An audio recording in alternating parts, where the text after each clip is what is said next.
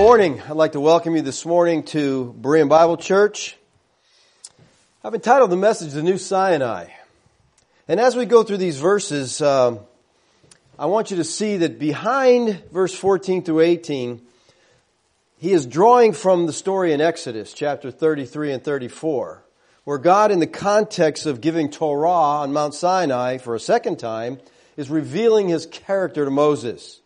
And there's a connection here between Lazarus' word and Judaism's Torah that climaxes in this section. So hopefully you'll see how, how he draws on Exodus as he goes through this. Now, we've been looking at this prologue in the Gospel of John for several weeks. And foremost among the teachings that the author wants us to see in this pro- prologue is the doctrine of the Incarnation. Now, we've been talking about that for a while. Um, hopefully, you get an idea of what's going on here with this doctrine. It's extremely important for us to understand. In the Incarnation, the Lord fulfilled Scripture from the Tanakh, which taught that the promised Messiah would be human, and yet the promised Messiah would be divine. He taught his humanity as the descendant of Abraham, Isaac, Jacob, Judah, and David. Yahweh, speaking to David, said this: "When your days are complete and you lie down with your fathers, I will raise up your descendants after you, who will come forth." So one of his descendants, a human person coming from the line of David, will be raised up after you, "who will come forth from you. I will establish his kingdom. He will build a house for my name, and I will establish the throne of his kingdom forever." So Solomon's here, but it's a greater than Solomon that he's talking about, okay? "I will be a father to him. He will be a son to me." So the Tanakh taught that he would be of human descent, but it also taught that he would be divine. Micah five two says, "But as for you, Bethlehem, Ephratah, too little to be among the clans of Judah, from you one will go forth to me to be ruler in Israel. His goings forth are from long ago, from the days of eternity." He was from eternity because he was divine. Now, at the Incarnation, God the Son, the second person of the one triune God, was forever joined to true humanity. And this joining together has been designated as the hypostatic union. The hypostatic union is undiminished deity and true humanity in one person forever. The Council of Chalcedon put it this way: "Our Lord Yeshua the Christ." Now, they didn't use the name Yeshua, but they didn't use the name Jesus either. Okay? So I figure if they can change it to Jesus, I can change it to Yeshua. All right? "Our Lord Yeshua the Christ, the same perfect in Godhead and also perfect in manhood, in two natures, inconfusedly," is that a word? "Inconfusedly, unchangeable, indivisible, inseparable, the distinction of natures by no means taken away by the union, but each nature being preserved and concurring in one person." So we've talked about that. We got two natures, yet we have one person. "Not parted or divided into two persons, but one and the same Son and only begotten, God the Word, the Lord Yeshua, the Christ." I think that's a pretty good definition of hypostatic union. J I. Packer defines the Incarnation and hypostatic union: "Bethlehem was God made man. The Word had become flesh, a real human baby. He had not ceased to be God. He was no less God than before, but he had begun to be man. He was not now God minus some elements of his deity, but God plus all that he had made his own by taking manhood to himself. He who made man was now learning what it felt like to be a man." Our text says, "And the Word became flesh and dwelt among us, and we saw his glory, glory as of the only begotten from the Father, full of grace and truth." Wayne Grudem says this of the Incarnation: "It is by far the most amazing miracle of the entire Bible. Far more amazing than the resurrection. More amazing even than the creation of the universe. The fact that the infinite, omnipotent, eternal Son of God could become man and join himself to a human nature forever, so that infinite God became one person with finite man. will remain for eternity the most profound miracle, the most profound mystery in all of the universe. Can you picture it? I think he does a good job there drawing out the picture of the Word becoming flesh. God leaves heaven, joins himself to true humanity forever. Now, we've been looking at this verse for the last couple of weeks, but yet we haven't really looked at the verse. So today we want to get into the verse and, and deal with verse fourteen through verse eighteen. And actually, we're going to end the prologue today. This word of verse one is the word who existed. This word in verse fourteen is the word from verse one who existed before eternity. He is, if this is the word that was with God. This is the word that was God, the eternal word who existed co-eternal with God before anything came into being. That's the word he's talking about. The word from verse one. Now he says he became flesh. He takes on humanity. Now, this is the last time that Lazarus is going to use the, the title, the Word, for Yeshua in the gospel from now on. From now on, he's going to restore, refer to him by his historical name, Yeshua. He says the word became, this is ginomai. It doesn't mean the word ceased to be what he was before. Rather, to his eternal deity, he added perfect humanity. And then he uses the word flesh. Now, this is the Greek word sarx, which sometimes is used in a moral sense. You know, in the in the book of Galatians, in the book of Romans, Paul talks about the deeds of the flesh. And he's not talking about good things there, okay? But sometimes it's used just in a physical sense, and, and that's how it is here. It just means humanity. He became a human being. Romans one three, it says that Yeshua was the son of David according to the flesh. In other words, humanly, he was born of the descendant, a descendant of David. And that's all he means here. He became a human being. Now, but he uses this word sarx because I think it would really kind of be a slap in the face to the Greeks. Because the Greeks had many legends of gods coming down among their human subjects, pretending to be human. They would frolic and play with their subjects until the charade was over. Then they'd pull off their mask, revealing that they were not mere mortals at all. See, for the Greeks, the idea of becoming flesh would be unthinkable because of their negative view of the flesh. To them, flesh was evil. All flesh was evil. Spirit was good. Flesh was evil. So they could not comprehend the fact of God taking on flesh. And they lived with this kind of dualism. Spirit's good, flesh is bad. Well, Yeshua did not masquerade as a human being.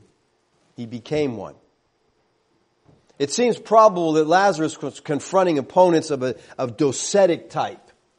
Uh, people who were ready to think that Yeshua of Nazareth as the Christ of God, but who denied the reality of his humanity. Now, we've talked about all the people who deny the deity of Christ. Well, the docetics weren't denying the deity, they were denying the humanity.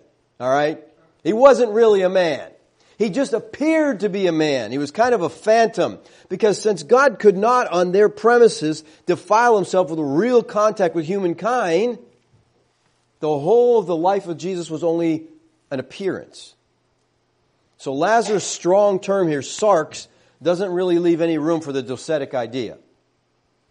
He is clear on the deity of the Word, but he's just as clear on the genuineness of the humanity. And like we said, you can't take away one or the other, people, without destroying who Yeshua was. He was the God-man, the theanthropic person. We have to understand that. Very important. All right. So he said this Word became flesh and it dwelt among us. If you're reading this in English, you just you miss all the good stuff that's here, okay? First of all, I think that John Eleazar would be speaking in his original language, which was Hebrew. I don't think he thought in Greek. I don't think he wrote in Greek. And I think there's a play on words here. In Hebrew, the verb to tent, you know, to pitch a tent, to live in a tent, was shachan, which was a cognate of the word Shekhinah, which was used in the Tanakh for the glory of God. The root idea of Shekhinah was the presence of God. That's the meaning of glory. So the Greek word for dwelt here, which is skenao, which would mean literally tabernacled among us. This invokes the command to Moses back in Sinai. When we think of, you know, the Word of God becoming flesh and then tabernacling, pitching a tent among us, and then the glory being seen, we've got to go back into the Tanakh because the glory of God was seen in the tabernacle.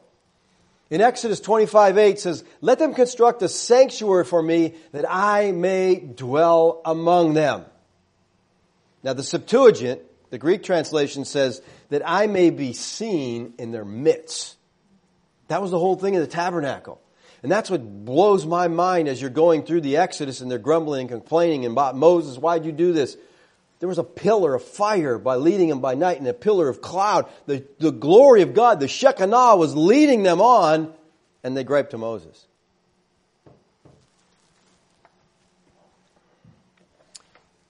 The word seen in the Greek, that I may be seen in their midst, derives from skene, which means the tent or the tabernacle. And it doesn't necessarily imply a temporary dwelling, just meant he came to dwell. It alludes to how the Lord had been present in the tabernacle, in the temple, and how he was expected to return.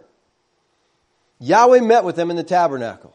And John Eleazar is presenting Yeshua as Yahweh. Again, we see that because Yahweh dwelt in the tabernacle. And he is connecting that here over and over. Listen, he is drilling this home. If you miss this, something's wrong, okay? He wants us to see Yeshua is Yahweh in the flesh. It was Yahweh who dwelt in the tabernacle. Exodus twenty-nine forty-two.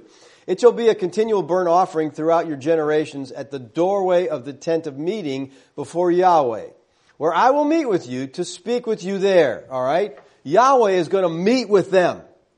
He's going to speak with them from the tabernacle. I will meet there with the sons of Israel, and it shall be consecrated to my glory. Now, God's glory was once displayed by means of the tabernacle. We see that in Exodus forty thirty-three. He erected the court all around the tabernacle and their altar. Thus Moses finished the work. He's finishing, establishing, putting up the tabernacle. He says, "Then the cloud covered the tent of meeting, and the glory of Yahweh filled the tabernacle." This is a visible glory. They're seeing this display of light. Moses was not able to enter the tent of meeting because of the cloud had settled on it, and the glory of Yahweh filled the tabernacle. So when Moses had completed it, this cloud covers it, and the glory of God filled it. Now the Septuagint has skene each time here for tabernacle. So too, when Solomon consecrated his temple, we see the same thing in First Kings eight. It happened that when the priests came from the holy place, the cloud filled the house of Yahweh, so the priest could not stand to minister because of the cloud, for the glory of Yahweh filled the house of Yahweh. The cloud filled it, and they couldn't stand to minister. They couldn't even be there because of the glory of God. And the glory of Yahweh filled that house. Can you imagine being there and experiencing the just the visible sign of the glory of God? Now, after the temple had been destroyed in five eighty-six B C, Maccabees, Second Maccabees, not in your Bible, in the Catholic Bible, good historical stuff. Second Maccabees says that Jeremiah took the skene, the tabernacle, he took the ark, and he took the incense altar, and he hid them in a cave. All right? And he said they would be restored in a future time. Maccabees says this, no one must know, this is Jeremiah says, no one must know about this place, the place he's hiding them, hid them, until God gathers his people together again and shows them mercy. This is talking about in the new covenant, God brings the people back together. At that time he will reveal where these things are hidden, and the dazzling light of his presence will be seen in the cloud. In other words, the glory will be seen again, as it was in the time of Moses, and on the occasion when Solomon prayed that the temple might be dedicated to in his holy splendor. So, now this text in Maccabees was written around one hundred to fifty years before Christ. So the story was known at the time of Yeshua. They were familiar with this story. They knew, hey, the glory is supposed to come back. Yahweh and his skene were linked to the glory cloud, and they figured they were going to return. Because, you know, if you're reading through Ezekiel, you come to Ezekiel chapter ten, and the glory leaves. The glory of God leaves the temple and goes off. But in Isaiah forty-five, one through five, Ezekiel talks about that the glory will return through the eastern gate. The glory will come back. But what we have to understand is during that time of Yeshua's life, There was no glory in that temple of Herod's. What was in the Holy of Holies of Herod's temple? Nothing. It was empty. Empty. Yet the high priest went in there once a year. What did he do? Ah, there's not much to do in here. I can't sprinkle blood on the altar. There's nothing here. The mercy seat was gone. The throne of God that dwelt there had been disappeared since the Babylonian captivity, so it was gone. So they were just going through the motions. There was nothing there. The glory had departed. But guess what? The glory came back on the scene in Bethlehem. And that's what John's talking about. Yeshua is the fulfillment of this vision of Ezekiel. For John Eleazar, the Shekhinah of the Word is Yahweh with His glory coming again to the holy place in human form. Solomon thought it incredible that God would dwell on the earth. Remember when he built a tabernacle, First Kings eight twenty-seven, he says, "But will God indeed dwell on the earth?" I mean, that's, you know, it's hard for him to imagine. "Behold, heaven in the highest heaven cannot contain you. How much less this house that I have built?" But that's precisely what he did in Yeshua. As God's presence dwelt among the Israelites in the tabernacle, so He lived among them in the person of Yeshua. It says, "And we saw His glory." Now, glory is a term reserved for God. It refers to His weightiness. Now, we're not talking about in a physical form here. Okay, worthiness. His honor, His praise. In Yeshua, the glory of God is seen and known. The same glory that filled the tabernacle, that filled the temple, the same glory that caused the seraphim to cover their face and cry, "Holy, holy, holy." That same glory that called, caused Isaiah to feel like he was going to be extinct in His presence. We have come in the incarnate Word of God. By using the word that was used of the tabernacle, coupled with seeing Yeshua's glory, John wants us to make some connections. He wants us to see that this glory we're seeing is the glory of God. In Exodus thirty-three, remember the story Moses said, "I pray, show me your glory." That's his request to Yahweh. "I want to see your glory." What did Yahweh tell him? He says, "Well, you can't see my glory. You can't see my glory and live." But watch what he says in Exodus thirty-three nineteen. And he says, "I myself will make all my goodness pass before you and will, will proclaim the name of Yahweh before you." Now, when he says, "I'm going to proclaim my name," he's not talking about Yod-Heh, Vav-Heh. All right, he's not talking about the name Yahweh. He's talking about His character, His person. His name is the embodiment of all of His attributes and who He is. So Moses says, "I want to see you." So what does he do? He talks about His attributes. He says, "And I will be gracious to whom I will be gracious, and will show compassion on whom I will show compassion." But He said, "You cannot see my face, for no man can see me and live." So what is God's glory? It's the embodiment of all His attributes. And that's what He's showing Moses. And God's glory causes worship. Look at Exodus thirty-four. "Yahweh descended in the cloud and stood there with him as he called upon the name of Yahweh.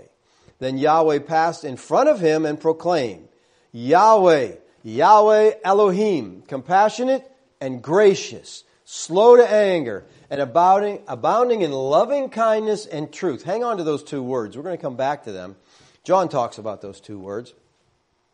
"Who keeps loving kindness for thousands, who forgives iniquity, transgression, and sin." I like that attribute of Yahweh.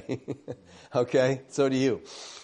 "Yet He will by no means leave the guilty unpunished, visiting iniquity of the fathers on the children and on the grandchildren to the third and fourth generation.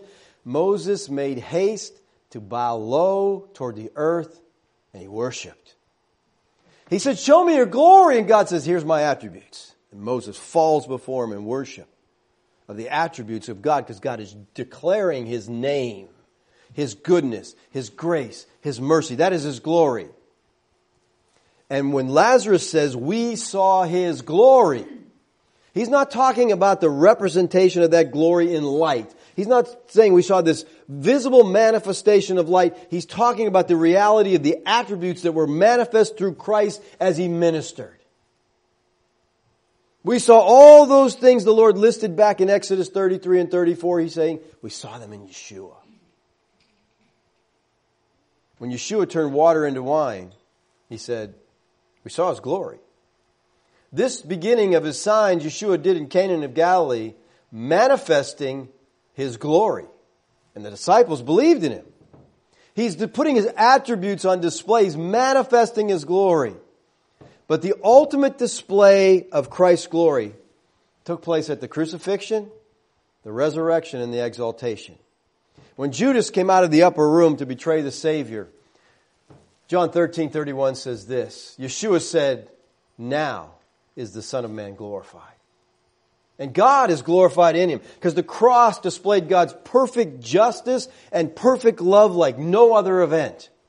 The glory that Lazarus and the other disciples observed as eyewitnesses referred to the God-like characteristics of Yeshua. And Yeshua said, have you seen me?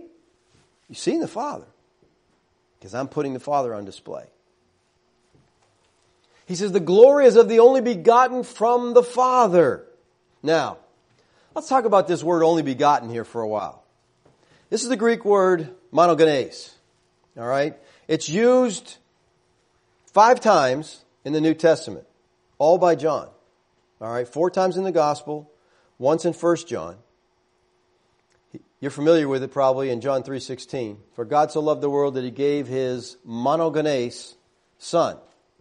Now, if you remember, and I'm sure you do, back to our study of Genesis six, one through four, that talks about, and the sons of God saw the daughters of men that they were fair, and they took them. Well, we talked there about the sons of God are watchers. The sons of God are part of God's divine counsel.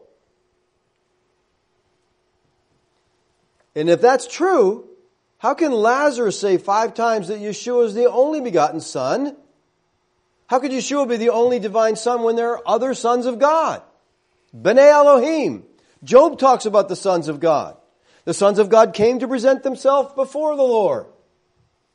The sons of God were there at creation, shouting for joy as the creation came into being. So how does he say Yeshua is the only begotten when there are other sons? Well, the problem is this is just a bad translation. Okay? Only begotten is a bad translation. Especially to our modern ears, I think. Not only does the translation only begotten seem to contradict the obvious statements in the Tanakh about other sons of God, it implies that there was a time when the Son did not exist. He was begotten. You know, He wasn't there before and then He got begotten. That He had a beginning. The word monogenes doesn't mean only begotten in some sort of birthing sense. The confusion extends from an old misunderstanding of the root of the Greek word. For years, monogenes was thought to have derived from two Greek terms, monos, which means only, and ganao, which means to beget or to bear. And Greek scholars later discovered, now this is what's interesting, and especially about our time, discoveries are coming on the scene all the time. Archaeological discoveries. Back in, I think it was nineteen thirty-six, they found Ugarit, the city of Ugarit, which was the closest kin to Israel. And they learned all kinds of things about languages from you know the, the tablets and stuff that they found there. So they're learning. Well, the Greek scholars discovered that the second part of monogenes doesn't come from the Greek verb ganao. Rather, it comes from the noun genes, which means class or kind. So the term monogenes literally means one of a kind or unique. Now, does that fit a little better in there in your understanding? He's not just one of many sons of God. This is the unique, the one-of-a-kind Son of God, without connotation to create creation or origin. He's just, this is unique. Now, the word in Greek was used, monogenes was used of an only child. We see that in Luke seven twelve.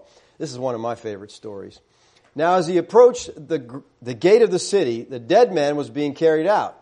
The only son, the monogenes, son of his mother.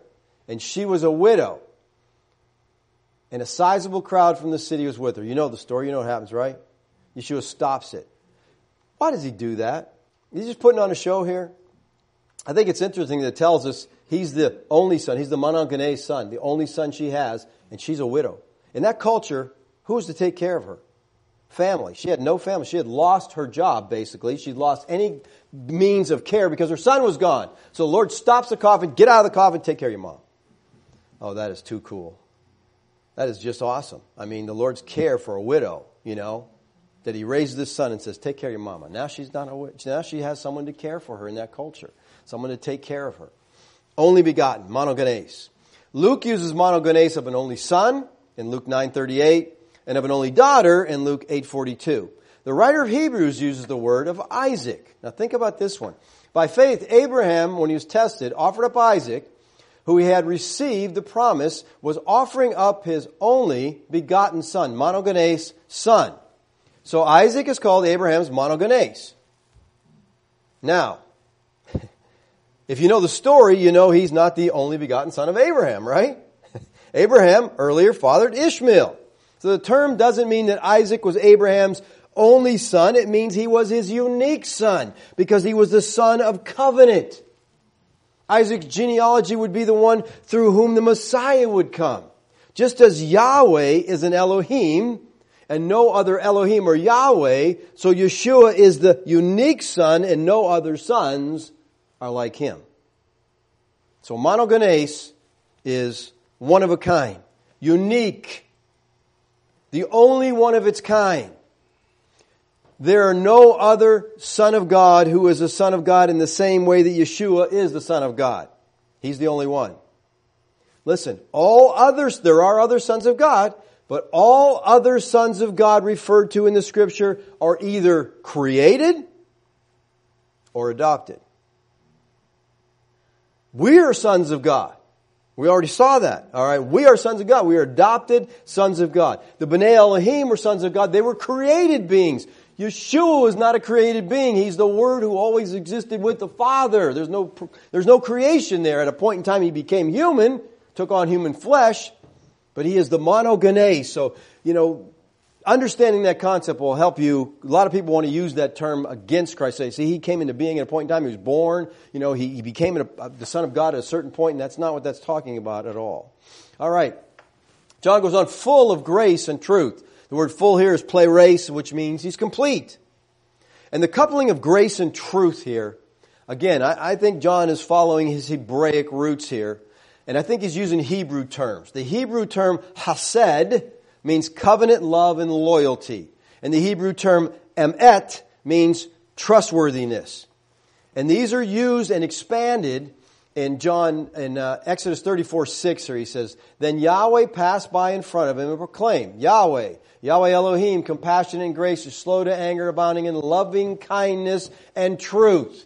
This is the passage he's drawing from. And this is where he's getting these words from. Loving kindness is chesed. Truth is emet. These words are used of Yahweh in this text right here. And in our text, they're used of Yeshua. Why? Because Yeshua is Yahweh. All right?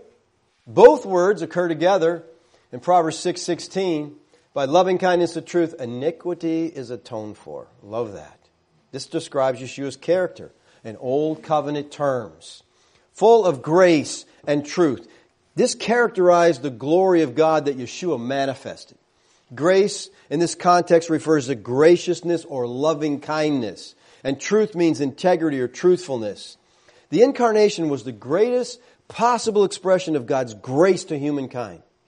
It was also the best way to communicate truth accurately to human understanding. They could relate to it. They were there. They watched him. They experienced him.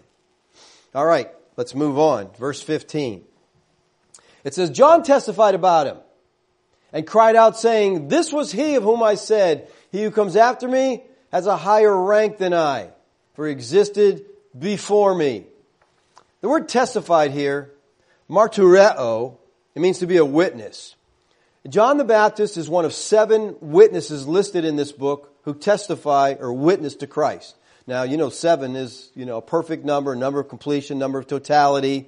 So he is witnessing to this. The other witnesses we're going to find are Nathaniel, Peter, the blind man who was healed, Martha, Thomas, and Yeshua himself. Seven witnesses. to who Christ is, to the deity of Christ. We have seven clear witnesses to the deity of Yeshua. And he says, he existed before me. He says, he who comes after me has a higher rank. You know, in that culture, if you were born first, you ranked higher. But he said, not, this doesn't work this way. Remember that Elizabeth was pregnant with John six months before Yeshua, you know, came into being or was conceived. John was born first, six months first. But he said, he existed before me. What he's doing, he's affirming Yeshua's preexistence, his deity. You're six months older than him. How can he exist before you? Because before Abraham was, oh, yeah. he was. Right. Exactly. Westcott pointed out that the reference here is not merely to relative priority, but absolute priority. In other words, the Word was not just formed prior to John the Baptist, but first in an absolute sense. He always existed. He always existed. Then as we come to verse sixteen, now, now there's some controversy here from verses sixteen, seventeen, and eighteen. Some scholars believe this is still John the Baptist talking. All right? Um, Origen held that view. Luther held that view. Uh, a friend of mine, Zane Hodges, held that view. He took the view that fifteen through eighteen were words of John the Baptist. Most modern commentators take it that they're the writer of the Gospels. All right, John Eleazar is writing these, and, and I would I would go with that. I, I think there's uh, verse sixteen seems to be explaining verse fourteen, which said that Yeshua is full of grace. So I believe that verses sixteen through eighteen are the words of Lazarus, John, John Eleazar. Okay, whoever you want to call the author of this book. I think this is him. I don't. I think verse fifteen is just like a, a parenthesis there. John the Baptist is given his witness.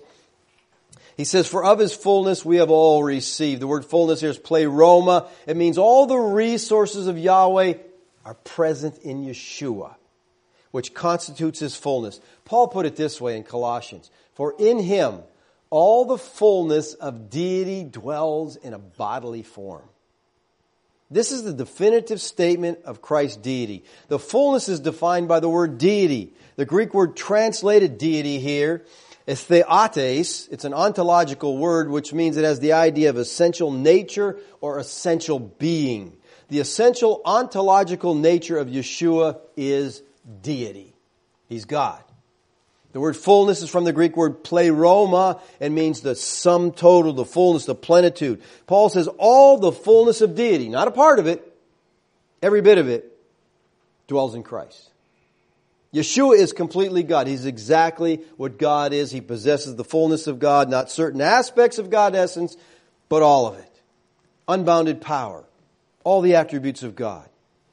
The fullness of God, the whole Godhead. And when we understand this, people, you understand that when you come to a point in your life when you trust Christ, the fullness of God, the whole Godhead, becomes part of your life when you trust Yeshua.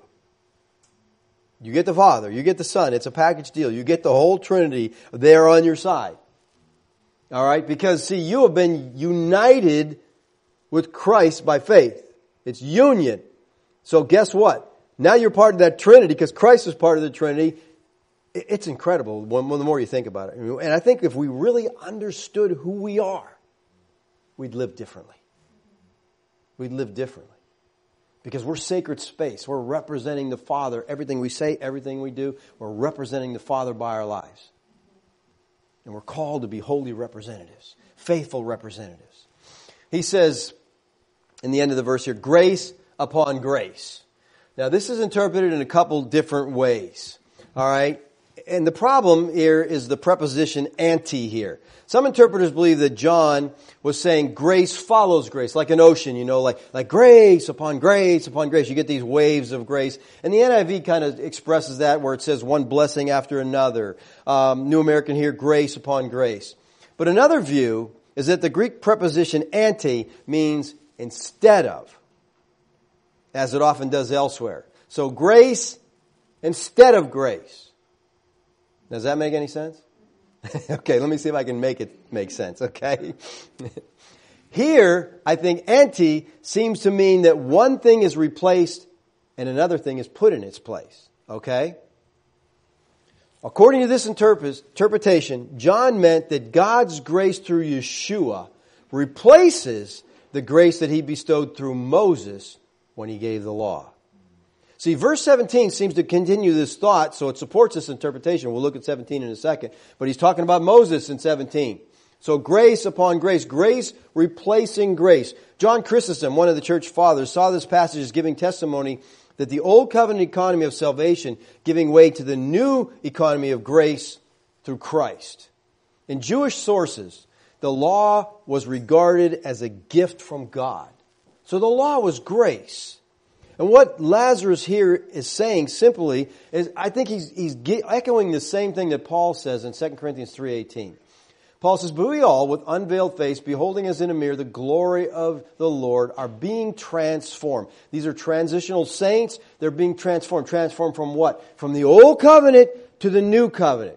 And this, this whole context here of this verse is covenantal language from old to new. Now watch what he says. Into the same image from glory to glory. He's talking about old covenant glory. You're being transferred to new covenant glory. So in our text it says grace to grace, but here it's glory to glory. The same thing. The law in a sense was an act of grace, because the law pointed to the ultimate grace given in Yeshua. Paul called the law a tutor to lead us to Christ so that we'd be justified by faith. Now he says in verse seventeen, for the law was given. See, that, that really makes verse sixteen make sense. Grace instead of grace. The law was given through Moses. We understand that, right? Grace and truth were realized through Yeshua the Christ. You read that and it almost makes it sound like there was no grace, there was no truth in the law. Do you get that from that verse? It kind of sounds like that, but that's not what it's saying at all. All right?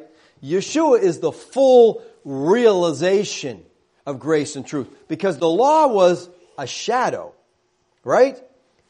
We see that in Colossians two sixteen and seventeen. Therefore, no one is to act as your judge in regard to food or in respect to a festival or new moon or Sabbath. Wouldn't they do that constantly, judge one another in those respects? You ate what? You're not allowed to eat that. You know, you did what on, on what day? You you know, they'd be constantly saying, no, don't let anybody judge you. Things, watch what he says about these things that are a mere shadow of what's to come.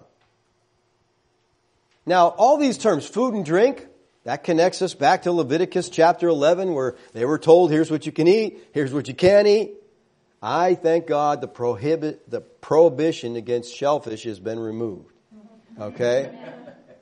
I like some shellfish. And the prohibition against pork. I like some pork also, okay? Bacon's got to be the most favorite food in the world, okay?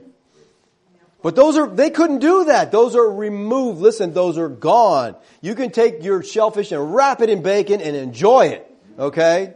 Because those are gone. But that was, that's what Israel was under. And that's what, you know, this, he said when he talks about a, a new moon or a Sabbath, he's talking about their festival days. You know, those things were important to them. But those are gone, he is saying. The whole Levitical system was a shadow pointing to Christ. Now you know if you see a shadow, there's a reality casting the shadow. Okay? You don't have a shadow without a reality. There's a reality that's casting that shadow. But once you have the reality, you don't really care about the shadow anymore. The old covenant was a shadow, it was a type, it was an illustration of what Christ was to be. It spoke of his death, burial, and resurrection, his ascension. They just all pictured him. But it always revealed something else was coming. The substance, he says, belongs to Christ. Now there may be a deliberate play on words here. Not only state the reality of shadows belonging to Christ, but the reality found in Christ. The body of Christ. The Greek word used here for substance is soma, which is often translated as body. So all the ceremony of the Old Covenant, the legalistic system, the Aaronic priesthood, the tabernacles, furnishing, everything pointed forward to Christ. They were pictures and parables of Christ. So as Lazarus says, grace and truth were realized through Yeshua. If it's our understanding of grace as chesed, and God's constant covenant love, and truth as emet, God's integrity or truthfulness, if that's correct, then verse seventeen notes that Christ has brought the fulfillment of old covenant expectations. He's brought all the fulfillment that was there. It's all fulfilled in him. The Hebrew word that is being represented here, chesed, has been called the agape of the Old Covenant. In Christ, we see God's constant fidelity, His steadfast love, regardless of our merit or worth. Yeshua is the full realization of God when the law only partially revealed Him. Paul put it this way. The law came in so the transgression would increase. Did it do that? Absolutely. Don't do this. Don't. Do. I can't even keep up with these six hundred thirteen laws. I got to watch everything I do, you know. It increased transgression. But where sin increased, grace abounded all the more. So that as sin reigned in death, even so grace would reign through righteousness to eternal life through Yeshua the Christ our Lord. Grace is realized in Yeshua. So here we have a contrast. Law is given through Moses. Grace and truth are realized. Full realization through Christ. There's a contrast between two ages here. You know, Moses' first plague in Egypt was turning water into blood. Christ's first miracle in John is what? Water. Turning water to wine. He turns it to blood. Christ turns it to wine, and we can enjoy it. Amen? As the Hebrew writer says in Hebrews seven twenty-two, so much more, also Yeshua has become the guarantee of a better covenant. So far better, people. So far better. He's a full embodiment of Torah, completing what was partial, but actually present in Torah. Yeshua thus embodies the hope of Judaism. And in following Him, the embodiment of Torah, His people fulfill the highest demands of Judaism. They're fulfilling what, what they've called to do the whole time, because the, the whole thing of Judaism was pointing to the Messiah. They were waiting for Him to come, and He came and they just missed it. He ends verse seventeen by saying, Yeshua the Christ. This is John's first use of the human name, Yeshua. Yeshua means Yahweh saves. Yeshua occurs two hundred thirty-seven times in the Gospel, more than a quarter of the total nine hundred five times it appears in the entire New Testament. And the compound Yeshua the Christ occurs again only in John seventeen three. But Lazarus uses Christ nineteen times more than any of the other Gospel writers. Just a little bit of factual stuff there. You can put that in your whatever. Throw it out if you don't want. All right. Yeshua is the one who has manifested abundant grace and truth. And John is making it clear that the Word who was in the beginning with God, the Word who was God, and the Word who became flesh dwelt among us is none other than Yeshua the Messiah of Israel. Now, Lazarus has used the word grace three times in this prologue. He used it in verse fourteen, used it in verse sixteen, used it in verse seventeen. Big word in the Christian life, you know, especially when you understand what it means. But here's what's interesting. John will never use this word again. The rest of the gospel, not a, not, no grace is mentioned. I thought that's kind of interesting. The last time he uses it in verse seventeen, all right? The thought's always there, okay? But he doesn't use this word anymore. All right, verse eighteen. No one has seen God at any time. The only begotten God who is in the bosom of the Father, He has explained Him. I think this verse is also drawn from our text in Exodus. In Exodus thirty-three twenty, He says, you can't see my face. No one can see my face and live. So you see, He keeps going back and drawing on this text. No one has seen God at any time. You can't see my face and live. Well, does that sound right that no one's ever seen God?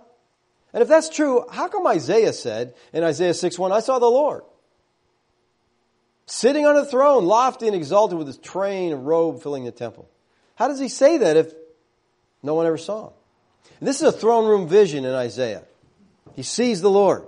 There's a lot of passages in Scripture that re- record different individuals seeing the Lord. Passages like Exodus twenty-four state explicitly that some men have seen God. God showed up in, what was it, Exodus, no, Genesis nineteen, shows up with Abraham and they have dinner. God and two angels. So how does he say no one's ever seen? Let me give you here. Whenever anybody has seen Yahweh, it was Yahweh the Son, the second person of the Trinity. That's who they see. Look at John six forty-six. Not that anyone has seen the Father, except the one who is from God. He has seen the Father. So Yeshua makes clear, no one's ever seen the Father. So the visible representation of God is the second person. It's Yeshua. In John fourteen nine, he says, Yeshua said to him, haven't been so long with you, and yet you have not come to know me, Philip? He who has seen me has seen the Father. How can you say, show us the Father? So the Son's the visible member of the Trinity. But I think Calvin is right when commenting on this verse. He says this, when he says that no one has seen God, it is not to be understood of the outward seeing of the physical eye. He means that since God dwells in inaccessible light, he cannot be known except in Christ, his living image. In other words, no one has ever seen the essence of God, the full manifestation of his deity. I think that's the meaning here. You can't see that. No one has seen it. And then he says this, the only begotten God. Only begotten here, monogenes. You know what that means, right? Unique, all right? One of a kind, unique. Now, what's strange about this phrase? The only begotten God. You would think that would say only begotten Son, right? And that's how Young's puts it. He puts it the only begotten Son. So which is it? Is it God or Son? Why the differences? Well, the ancient manuscripts of the New Testament vary among themselves in many places.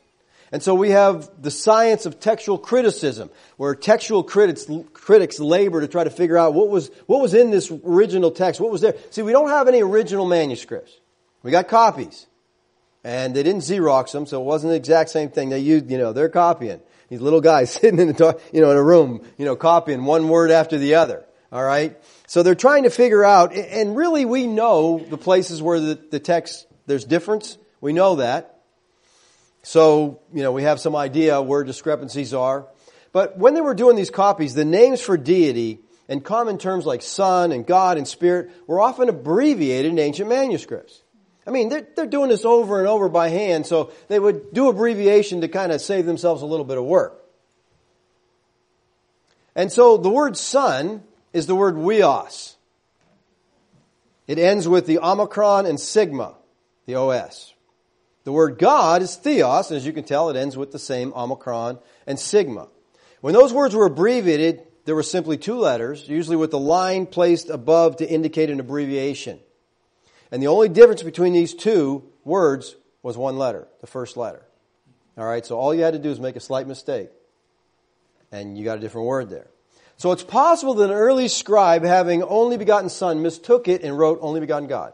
Or it's possible that it said only begotten God and he mistook it for only begotten Son. But here's the thing.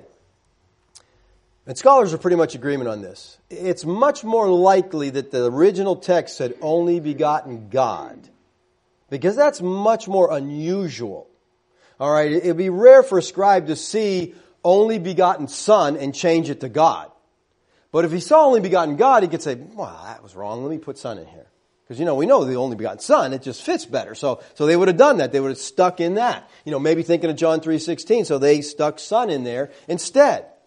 Fortunately, in this case, it doesn't make any difference. It really doesn't. Because the only begotten Son of the eternal God is obviously God himself, because he possesses a nature of deity. But on the other hand, if only begotten God is the reading, and I think it is, then it's vi- it's a very striking, direct statement of the deity of the Lord Yeshua. He's the only begotten God, and he is in the bosom of the Father.